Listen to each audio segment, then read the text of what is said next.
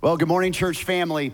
Uh, want to welcome you to another Sunday. It's going to be a great day. Last week, I was touring the Holy Land with uh, 34 other Timber Creekers and walking where Jesus walked. And we got home on Wednesday, March 8th. And the very next day, my middle school son, Graham, and I, along with uh, about 70 other students, we got on a different plane. And now I was walking where Jesus walked, and now I'm walking where George Washington walked. I'm in Washington, D.C. this weekend with my son on his middle school spring break trip and going to enjoy just hanging out with another 70 middle schoolers. It's pray. Just pray for me, please. Pray, pray right now. No, I'm kidding. I love being able to spend time with my son and his friends. Uh, last week, we wrapped up No Regrets. And if you missed any of those messages, I encourage you to go back and check them out on the app or online at timbercreekchurch.com. Uh, also, next week, I'll be back and we are going to be launching our one year anniversary for our vision initiatives we're calling All In, where we are all about multiplying leaders, multiplying locations, expanding the kingdom of God. And we're going to have some very cool updates of what God did last year as we all go all in for his kingdom come, his will be done. But also, we're going to be hearing about where we're headed next uh, as we move to become 100 years old as a church. We're going to be the oldest we've ever been, but I believe God's called us to be the most fertile we've ever been as we multiply leaders and multiply locations. In the meantime, in the in between, it is my privilege to introduce to you, not for the first time at Timber Creek, uh, but for the second time. And now uh, I've invited them to be a part of our teaching team over over this year. They are the lead pastor of a catalytic church, a church that is busting at the seams, growing exponentially in the sprawl of DFW, in particular, Mansfield, Texas. More church is multiplying their locations. They are seeing hundreds and thousands saved and set free. And uh, Trustin and his wife planted this church several years ago, and they are just on an unbelievable God sized trajectory. I've invited Trustin to be part of our teaching team at Timber Creek. He's going to teach and help share some of the preaching this year, two or three different times throughout the year. So this is the first at bat in 2023. Timber Creek Church, all of our locations, Diboll, Duncan, Nacogdoches, Groves, Iglesia, and online and right here at Broadcast. Will you give the best Timber Creek welcome to Pastor Trustin Baba?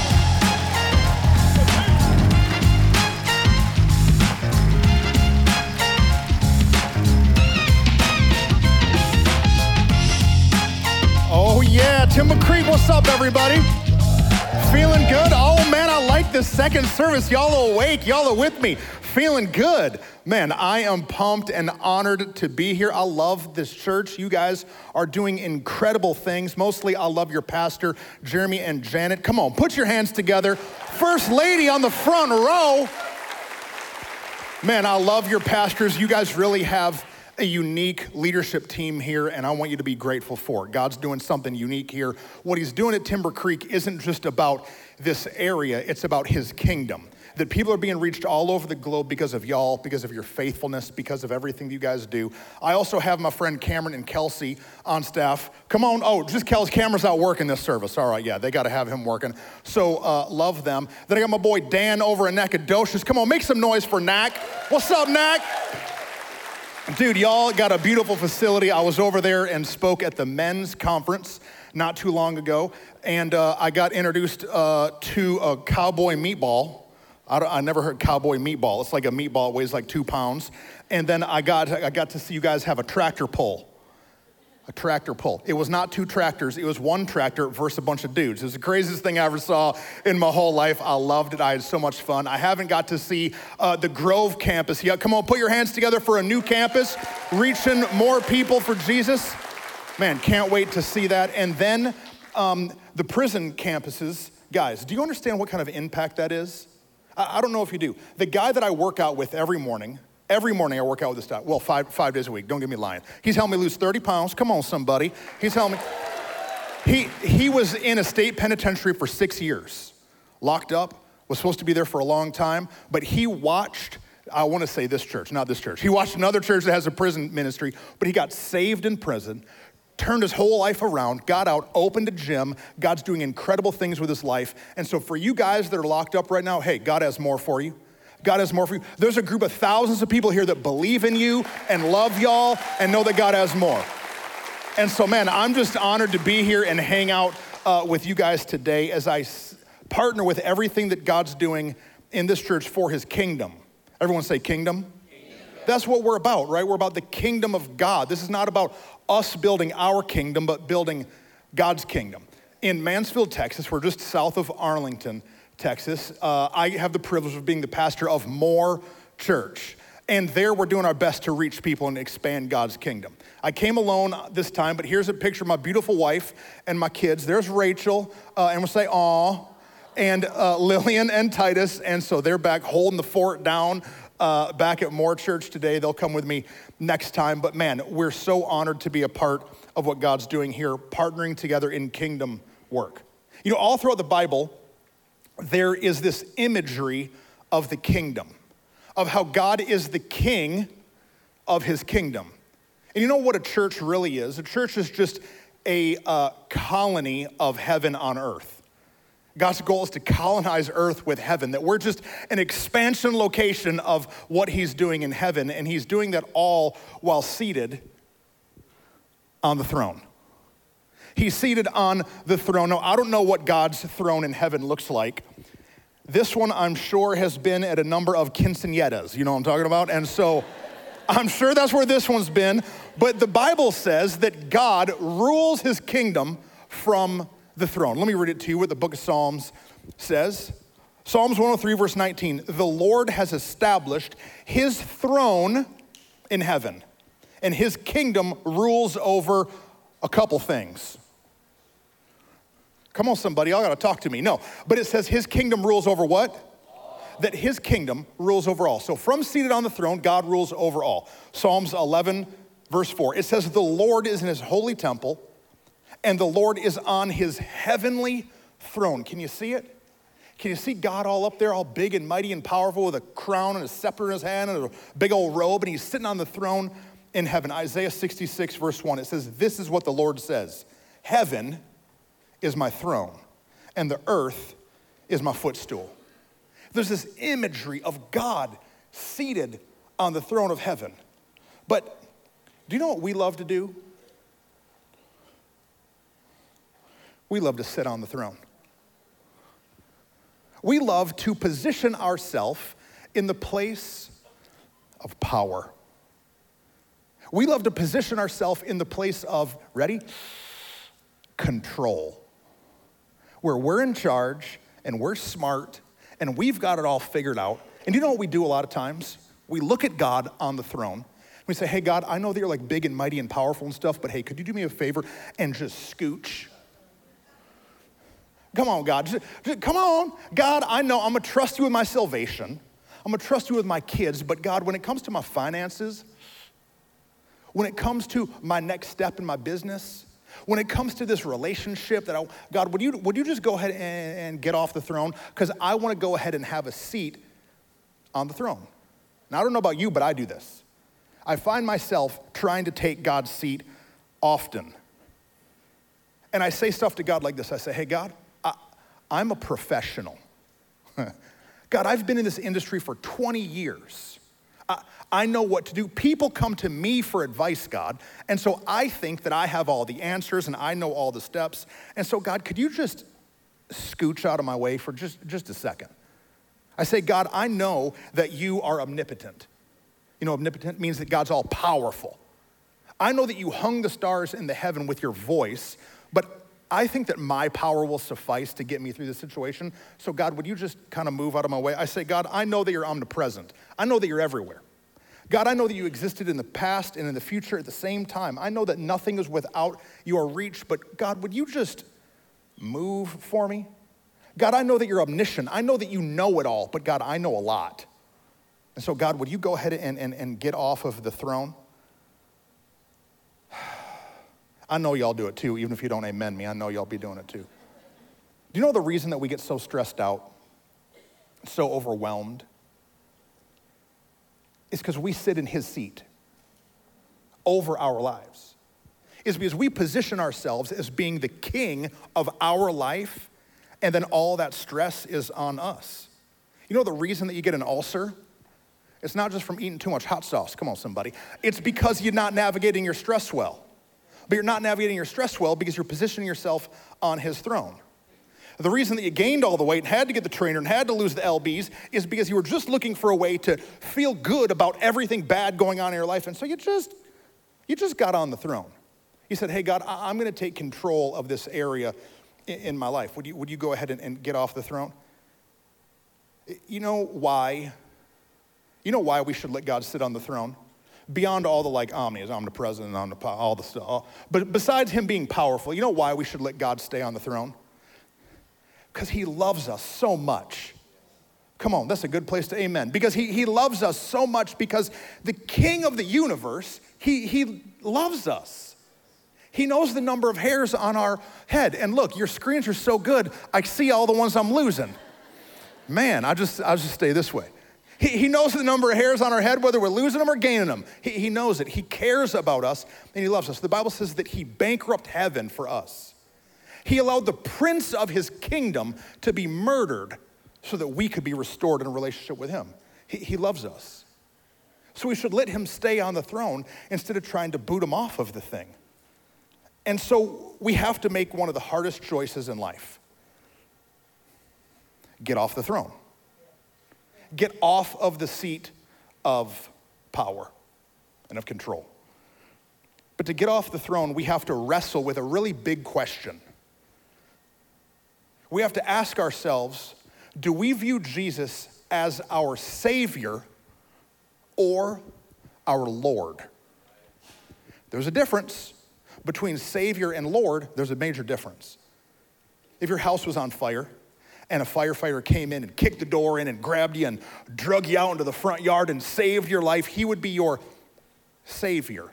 But the minute that fire truck drives away, he has no more authority over your life. That firefighter is not going to teach you how to raise your kids.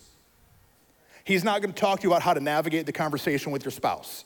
He's not going to talk to you about balancing your finances. Why? Because he was your savior, not your Lord. And I think for a lot of us that proclaim to be Christians, we only view Jesus as savior, firefighter, save me from hell, but we don't actually allow him to sit on the throne of our life. Is he really your Lord? Is he really uh, in a position that you have given him authority over the decisions that you make? Or are you still on the throne?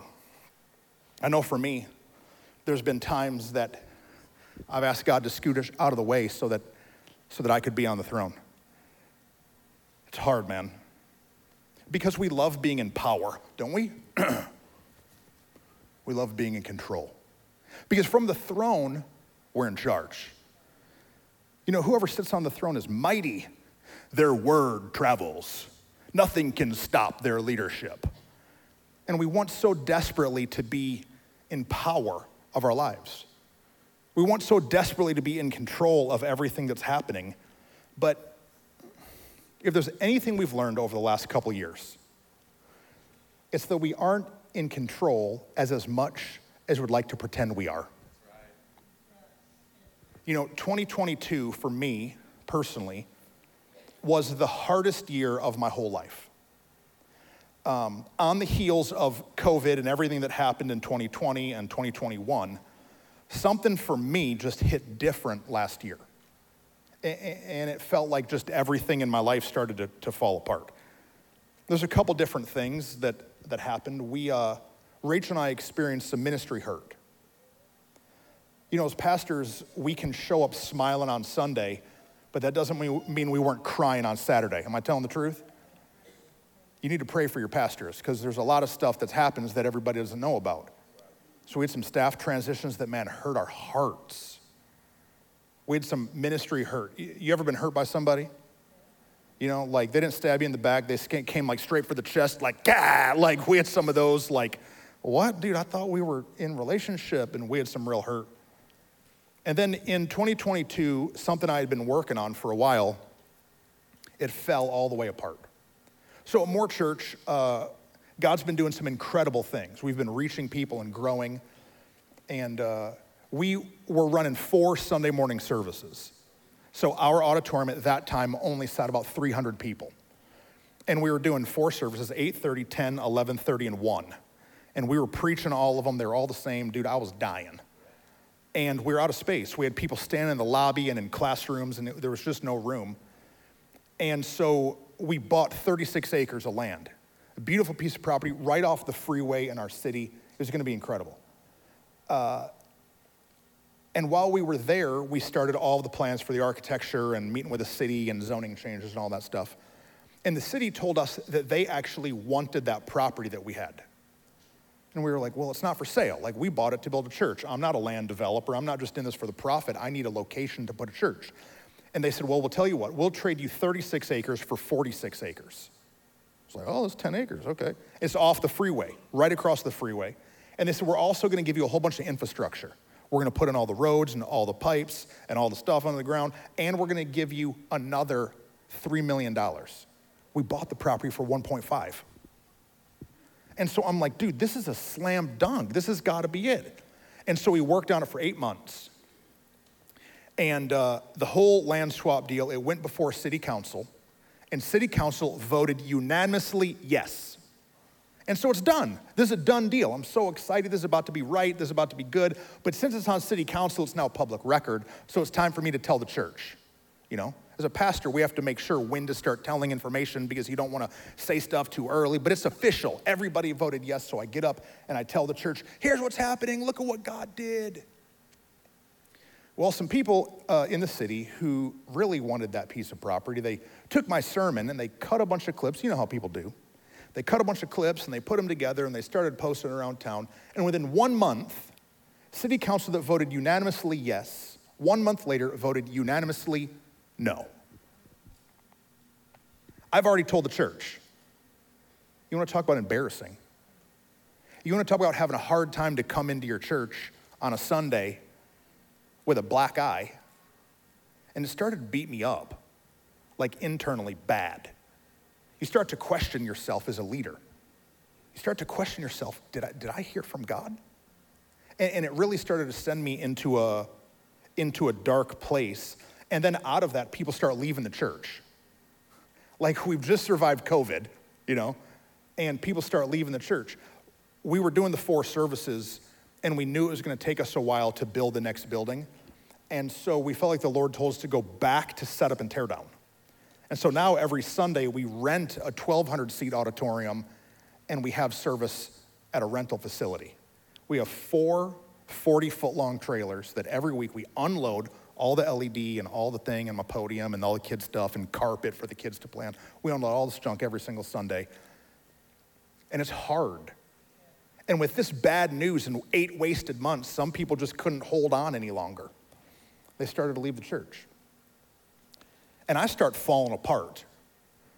And so I call a couple friends. Your pastor was one of them.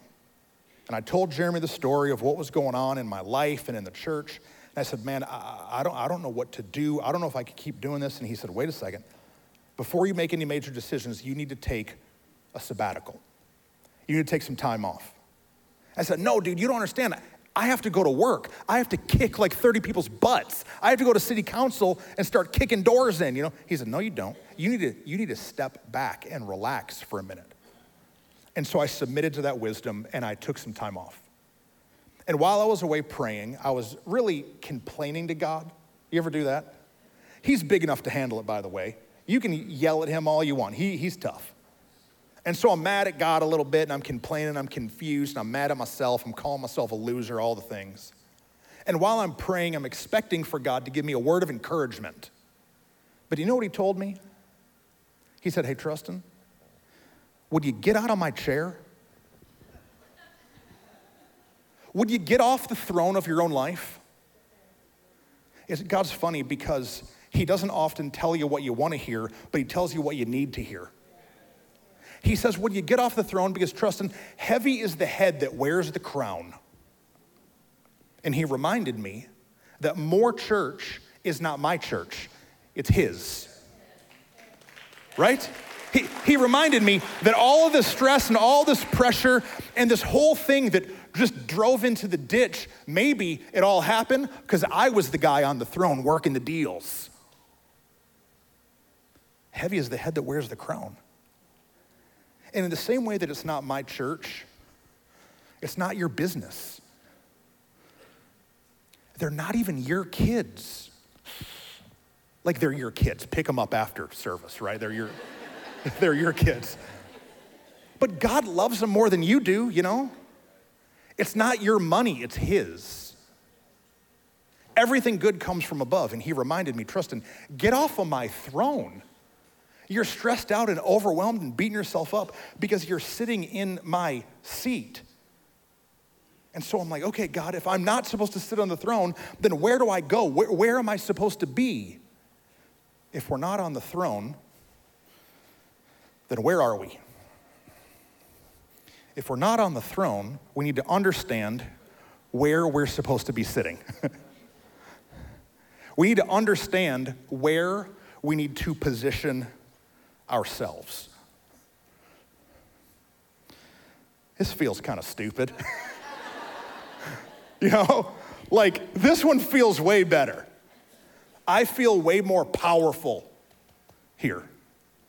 But God said, Trustin, I need you to get off of the throne.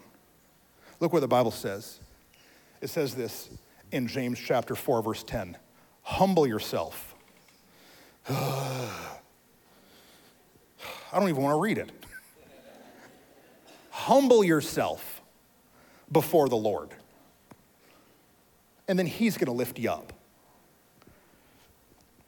When you're faced with a problem, which seat do you pick? When you're faced with a difficulty, a dilemma, uh, something that's stressing you out, which seat do you run to? The seat of, I've got all the answers, I'm in control, I have the power, my plan is best? Or do you position yourself in a seat of humility under the Lord? Proverbs chapter 29, verse 23. Pride ends in humiliation. Ever been humiliated?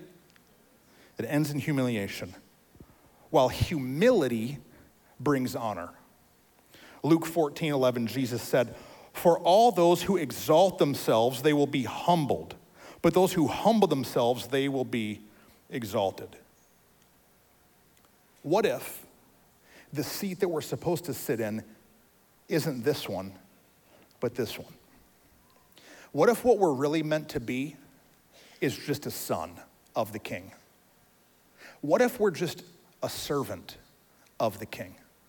What if we're just a student of the king? A steward someone who's responsible for what he's given us. I'm not the general, I'm just a soldier of the king. Soldiers only get in battles that the general tells them to get in. But I was fighting fights. He never gave me permission to fight. And then when I walk off the field bleeding and limping and wondering why, it's because he didn't even tell me to go fight that fight. We have to get off the throne and position ourselves in the right chair. But we want power over our problems, don't we? I don't want to be small and weak and little. I want to be mighty. And I think we come by it honestly. I know I did. I grew up, I'm a child of the 80s. And so I grew up watching all of the action heroes. I grew up watching men of power. And as I watched it, it started to shift my psyche about how I perceived myself. Let me tell you who I'm talking about. I grew up watching every Rambo movie that ever came out. Telling y'all as a kid, I was tying like ribbons around my head and like throwing stuff like an exploding bone arrow. Like, dude, I was in it to win it. And I grew up not only watching Rambo, but his, uh, his twin brother, Rocky. Come on, somebody. I grew up watching Rocky beating Ivan Drago, right? And so I was, yeah, right? And so I grew up and, and, and I saw this man who was small still have power and do something incredible. Then I saw the Predator.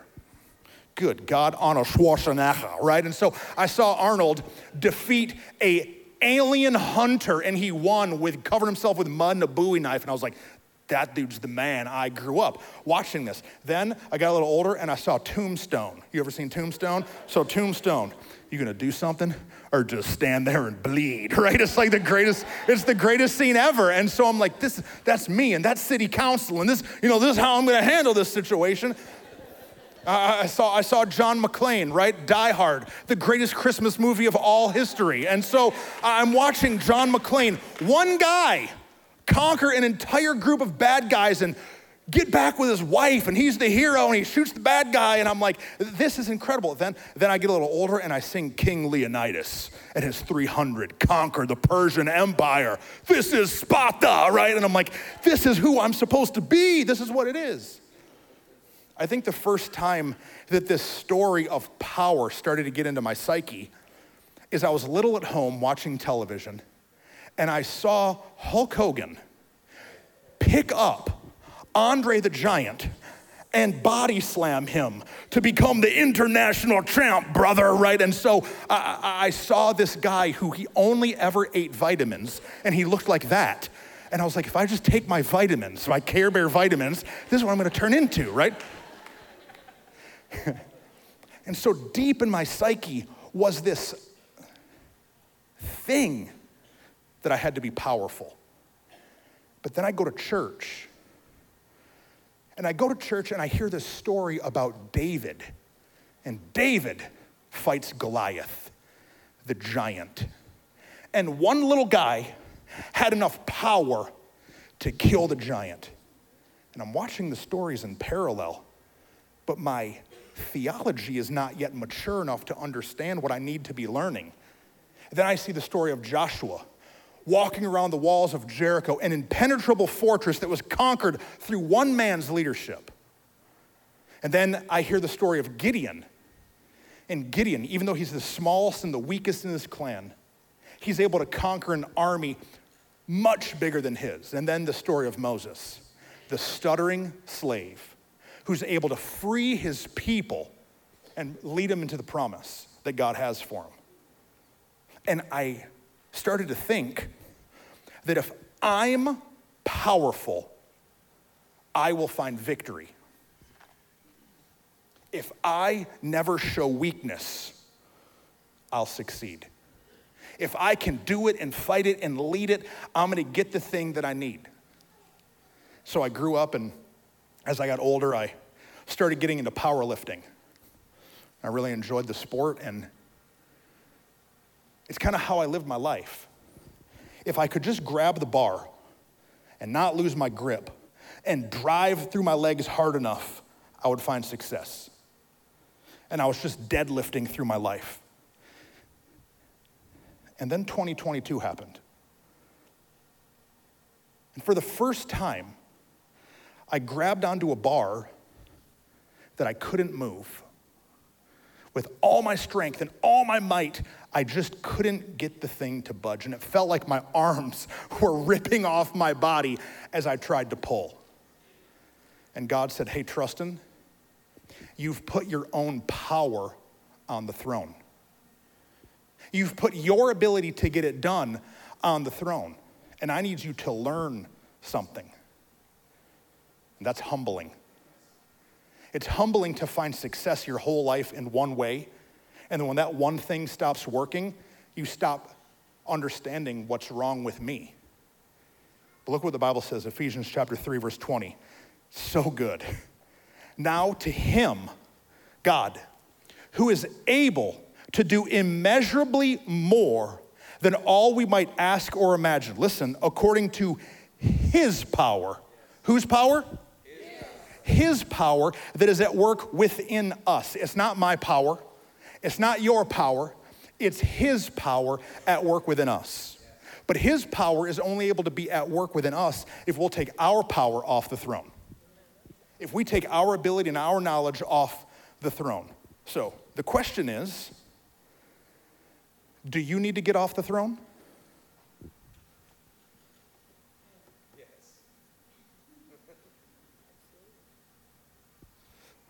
Awkward silences are tough.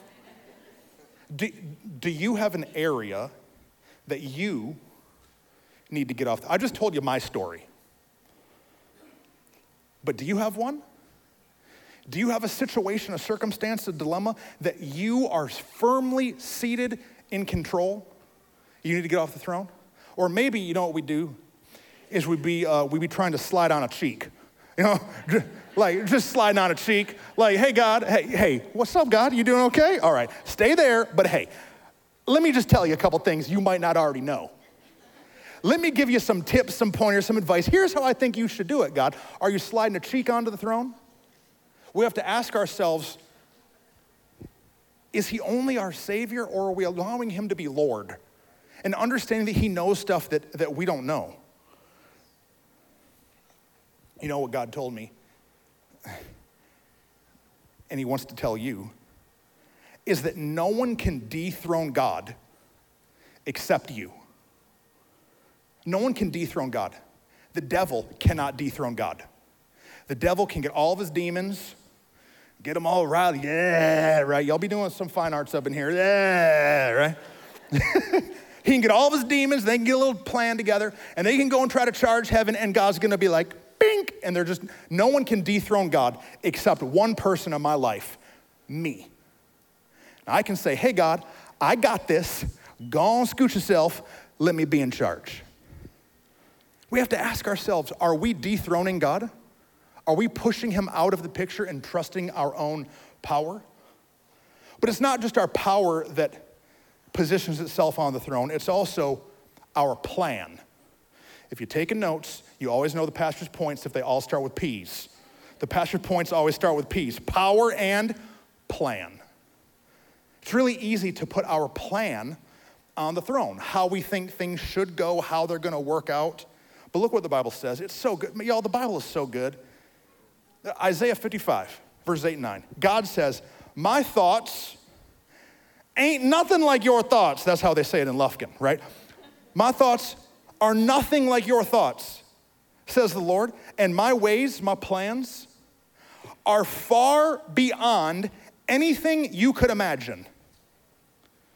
For just as the heavens are higher than the earth, so are my ways higher than your ways, and my thoughts higher than your thoughts. His perspective is so much higher than ours, y'all. If I could, I would uh, climb up on top of this LED wall. But if I did, I would probably uh, owe y'all a LED wall. I'd probably exceed the weight capacity. And so I would climb up there and I'd say, look, this is God's perspective. And we're down here, and this is our perspective. And the problem with us making the plan is our plan was formed in our perspective. And our perspective isn't as good as God's. God's ways aren't like our ways. His thoughts are higher than our thoughts. We're down here playing checkers. You ever played checkers? You ever played checkers? Checkers is an easy game, right? You just one, two teams, and you know, I can go to the right, or to the left, to the left, to the right. It's real easy, right? Uh, king me. But God's up in heaven playing multi dimensional chess throughout all of history. He's got like 39 chess boards. He's got some in the past and some in the future, and he's moving pieces and moving relationships in and moving relationships out, and he's doing stuff that we can't even comprehend. But we want to trust our checker plan and not his multidimensional chess plan for our lives. And we get on the throne. God, I don't want to listen to your plan because I know what's going to happen in 2024. We don't know Jack. We don't know Jack, and when we can admit that we don't know as much as we think that we do, we can start to follow his plan for our lives. Because I think the Bible says something about how he has a plan to prosper us and not to harm us. He has plans to give us a hope and a future. Come on. You know you got Jeremiah 29, 11 on your grandma's knit pillow. Like, we, we know the verse, but do we know the verse that his plan is greater than our plan? Now, some of y'all about to walk out of here with a level of peace that you've never had before, if you can just stick with me on this idea. To get off the throne, you can't have to know everything. I don't think it's good English, but it's good preaching. You can't have to know everything. We can't have to know every next step. What I've learned about God is that His plan is generally totally different than my plan. But we want to know how it's gonna work or we wanna know the eight steps. But here's how God speaks to me is he just gives me the next right step. I want a dozen, but he says, hey, Trustin, today, take the next right step. Take the next right step. And if we're waiting to know how step 39 looks, we're gonna be unwilling to take step one. You can't have to know everything. Just believe what he said. His word is true. He's powerful and he loves you. And if he tells you to do something or not do something, you've got to trust what he's saying. If you want the peace that surpasses understanding, you have to give up your priority of understanding every step of his plan. Good God, that was a good sentence. It was long. If you want to have the peace that surpasses understanding, you have to give up the priority of knowing every step in his plan. We can't know every step. We're not smart enough. We can't see it. If he told you what he had for you in 2030, it would scare you to death. He can't tell you yet. He's just got to get you there. He's just got to get you there. He's just got to get you there. The only way to get there is to get off the throne and to follow the next right step. Psalms 115, verse 3 is one of my favorite verses. It says this Our God is in heaven and he does as he pleases. Our God is in heaven, He does as He pleases. I have this image of God up in heaven with a real like tight t-shirt on. He's built like Arnold, right? And he's up there and his t-shirt says, Mi amo el jefe. That means I'm the boss. I'm the boss. I'm up in here. I do whatever the junk I want to do. I'm God and can't nobody say nothing about it. And we have to remember that He's in heaven and He does as He pleases. And His plan is to prosper us and to help us. 1 Corinthians 2 9. No eye has seen, or ear has heard, or mind has imagined what God has prepared, planned for those who love Him. Your plan pales in comparison to God's plan for you because nobody has His perspective. 1 Corinthians 13 12. Oh, it's so good. It's talking about this life. It says, For now, we see through a glass darkly. I'm like John Cena. We see through a glass darkly. Then in heaven, we're gonna see him face to face. But now I know in part, then I shall know fully. Here's what it means it's kind of wordy. Right now, we see through a glass darkly. We have these blinders on, we can only see a little bit. In heaven, we're gonna see it all, we're gonna understand it all. But right now, we can just see a little, but he can see fully. If you were blind, you would not walk as confidently as you do now we can't even see right now, y'all. So we have to trust the Lord of our lives to follow the steps in the direction that He has for us. But we have to be willing to take our plan off the throne. But it's hard. So as I was on sabbatical, I got a song in my heart. Uh, maybe y'all know it. It's by a group called 38 Special. And they say, Hold on loosely, but don't let go. Cause if you cling too tightly, baby, you're gonna lose control. Hold on loosely. Hold on loosely to the power that God gave you power. He did. Hold on to it loosely. He gave you a plan. He did. He needs you to think through steps, but hold on to it loosely.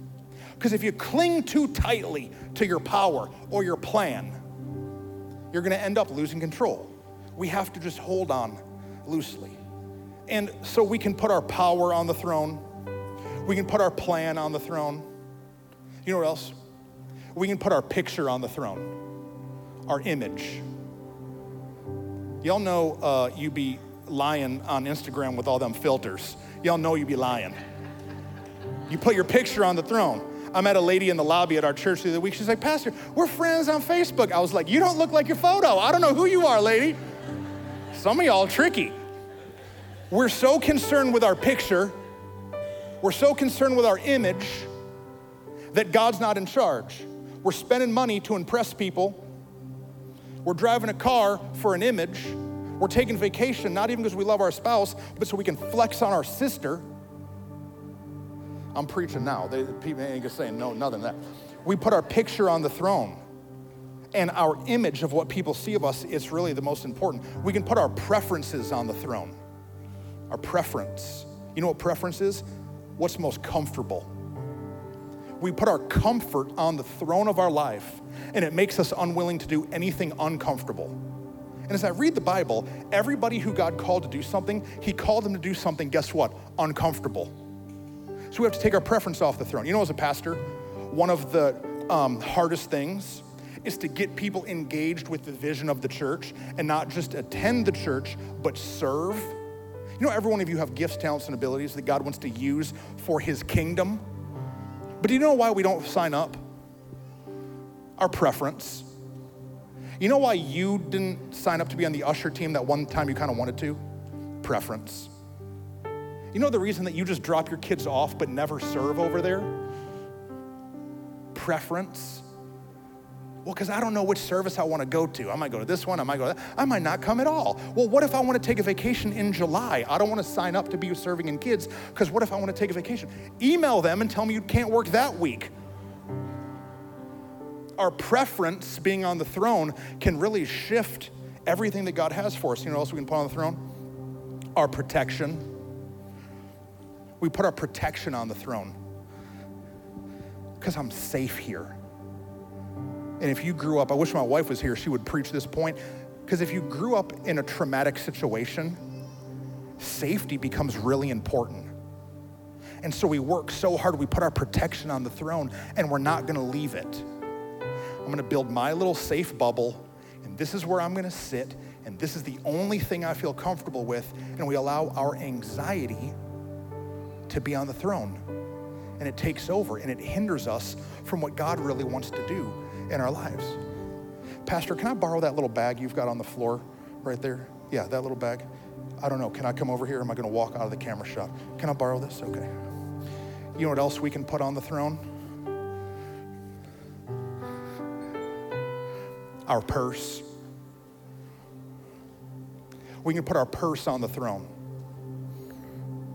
I'm glad that you have pastors that don't put their purse on the throne, that you have a generous church that gives. You know how much money it costs to do all these other campuses? A lot. But it's because Pastor Jeremy understands that it's not just about keeping resources for him and here, but about expanding God's kingdom. But let me ask about you. Is your purse on the throne? Is your pocketbook on the throne? Is your paycheck on the throne? God, I love you, Lord. Lift your name on high, but I'm not gonna tithe because I don't really trust you.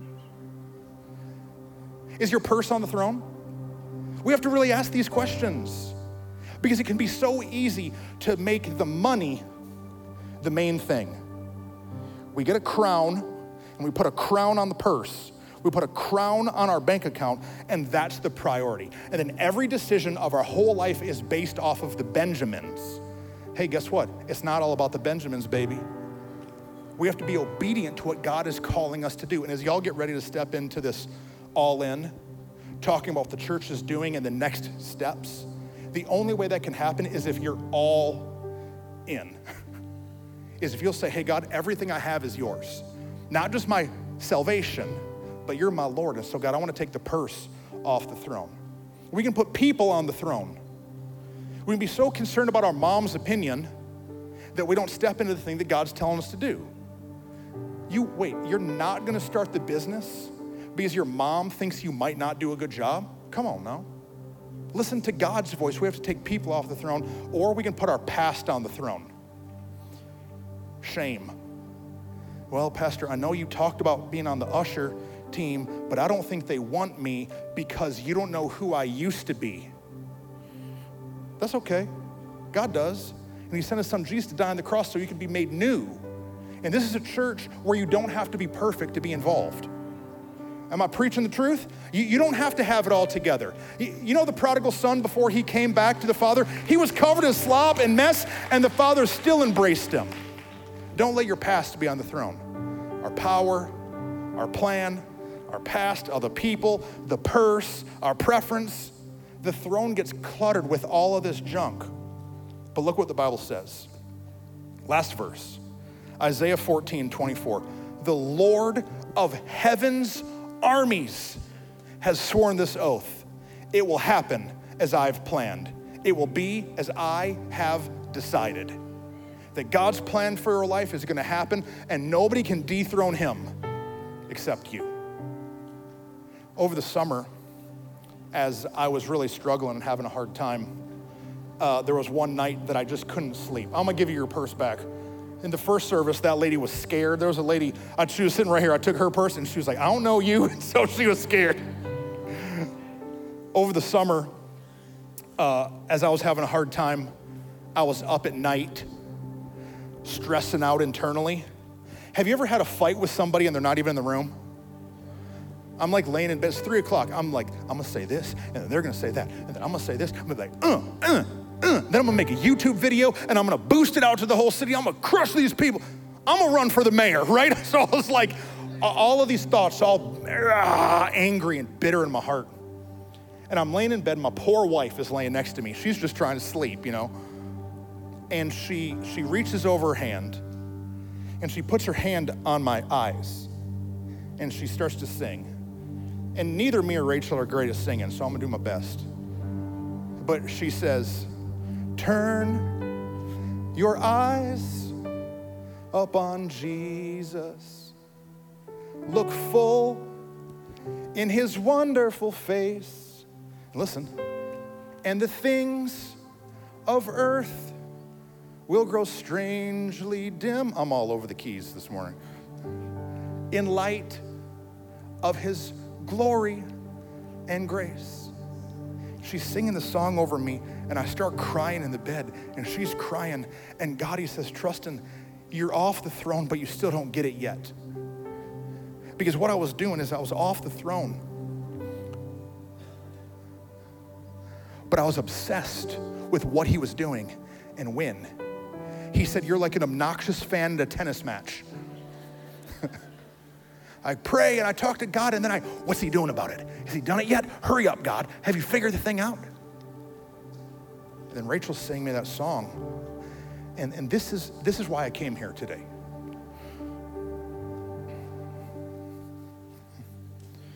Turn your eyes up on Jesus. Look full in his glory and grace. And then the things of this world, the stresses of this world, they'll start to grow strangely dim when you look full into His glory, His power, and His grace, His love for you. And so, church, I came to Lufkin to help you just learn the right posture. We spend so much time looking at the wrong things trying to be powerful. But if we could just really sit at the feet of God and say, hey, God, I trust you with whatever you're doing back here, would have a lot less stress and would get to a better destination that He has for us. I don't know what He's doing at More Church with a building. I don't know. We need a building, we need something. But do you know what? For the first time, I'm off the throne for the first time, I'm not in control, and he's gonna figure it out. And I can't wait to come back and tell you what he does.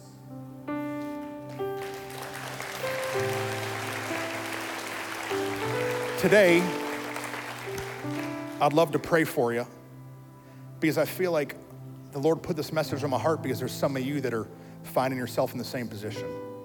So if you would close your eyes with, bow your heads with me. God, thank you for your word that it reminds us that you are in control, that you are a powerful God, that all we need to do is be still and declare that you're Lord. So, Father, I pray for every marriage represented and every business represented. Lord, give them peace. For that person that's been praying for that promotion and just doesn't know when it's gonna come, Lord, give them peace. Let them know that they just need to follow your next right step, not their plan, your plan. Lord, for every family, be with them. I ask that you help the men to get off the throne of power, that we would not have that warped psychology any longer, thinking that we're the ones that will pull ourselves up by our bootstraps and we're gonna get it done, but we would realize that we are just soldiers of the general, that we are just students of the teacher. Help us, Father, to submit ourselves to you. Lord, for the ladies in the room that have experienced some hurt and some pain, that have overwhelming odds against them, Lord, let them know that you are a good Father who desires to give good gifts. Help them to trust you again, Lord. You know, maybe you're here today and you'd say, Pastor, I'm not even in a right relationship with Jesus. With every head bowed and every eye closed, if you're here and you're not even sure if you're right with God, can I tell you, He loves you more than you can even imagine? And all He wants is to be in right relationship with you.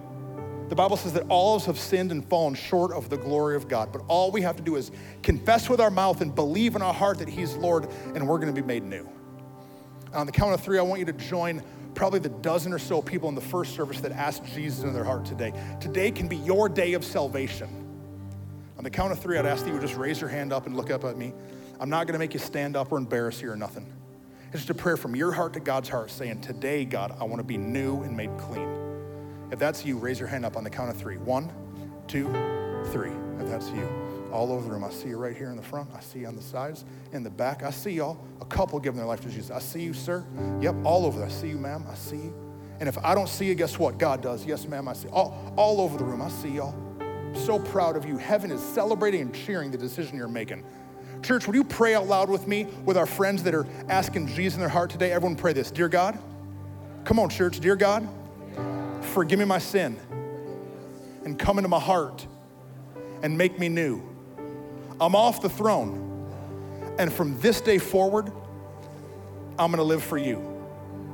And because of your love, I believe my best days, my best days are still ahead of me. In Jesus' name, amen. Come on, church, give a shout for our friends that accepted Jesus today.